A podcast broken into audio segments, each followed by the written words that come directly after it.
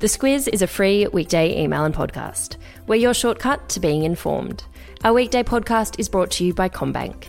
If your organisation, school, or sporting club was impacted by the bushfires, you can apply for a bushfire recovery grant by visiting commbank.com.au forward slash bushfire recovery. Good morning, I'm Claire Kimball. And I'm Larissa Moore. It's Tuesday, the 2nd of June. In your squiz today, protests spread to 75 US cities. Hong Kong police ban Tiananmen Square vigil. Australia's housing market is doing okay. And Ugg boot foot. This is your squiz today. It's been six days since the death of George Floyd while in police custody, and protests have now spread to 75 cities in the US. At least five people have been killed and more than 4,000 arrested. What's the latest, Claire? The latest is uh, reporters really aren't sure whether tensions are easing or escalating. It's been so chaotic there.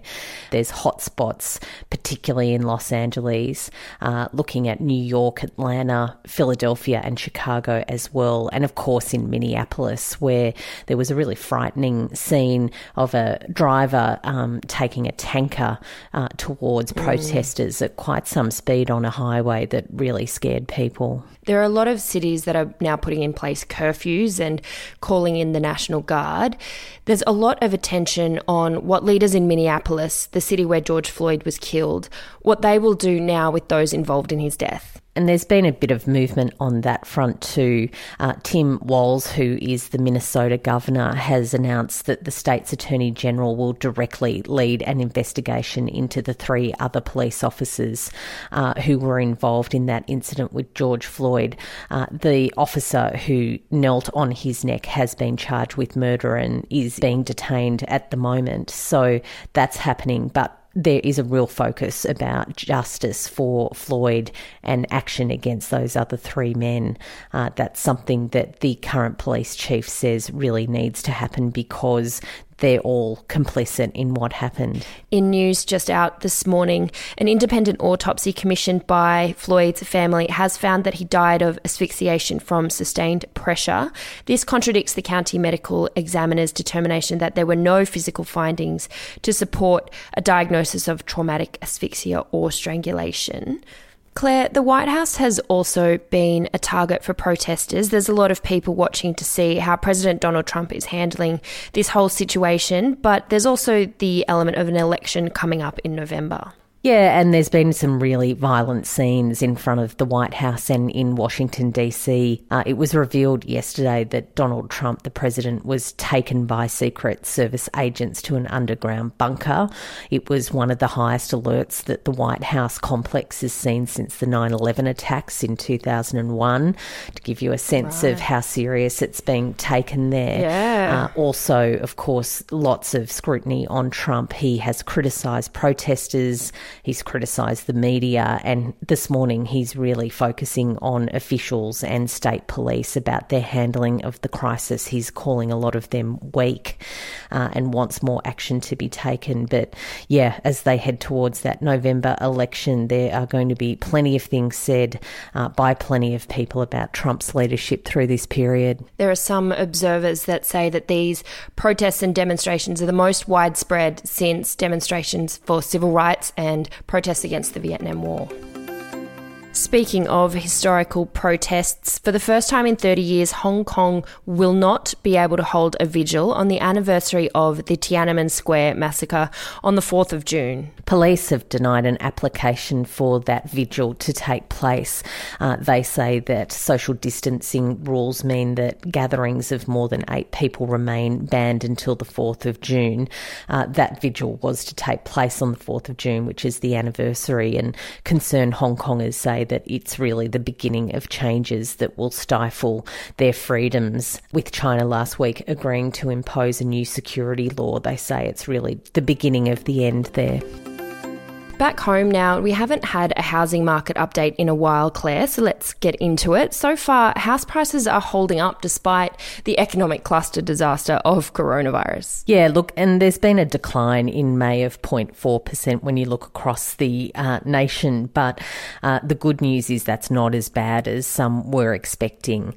Uh, Darwin performed the worst, it had a drop of 1.6%, and Melbourne and Sydney, our biggest housing markets, also had negative negative results there, but there were positive results in Hobart, Canberra, and Adelaide, which is quite a surprise given what has gone down in the month. So analysts are saying there might not be the big crash that uh, was anticipated with COVID 19, but still really a bit too early to say. Yeah, analysts are also warning we won't know the full picture till September when the mortgage relief programs finish up as well. In media news now, the problem of whether media publications are liable for comments made on their social posts is back in the spotlight after three Australian media outlets lost an appeal against a decision last year that did hold them responsible for publishing defamatory Facebook comments made by members of the public on their social posts. Those comments were made about former Don Dale Youth Detention Centre detainee Dylan Voller. Give us a refresher on this one, Claire. It's a really interesting case, this one, and not just for the media sector, but also for any business that has a Facebook page where uh, people can get on uh, and make comments, and they've been held liable, it seems, for what is said in that forum.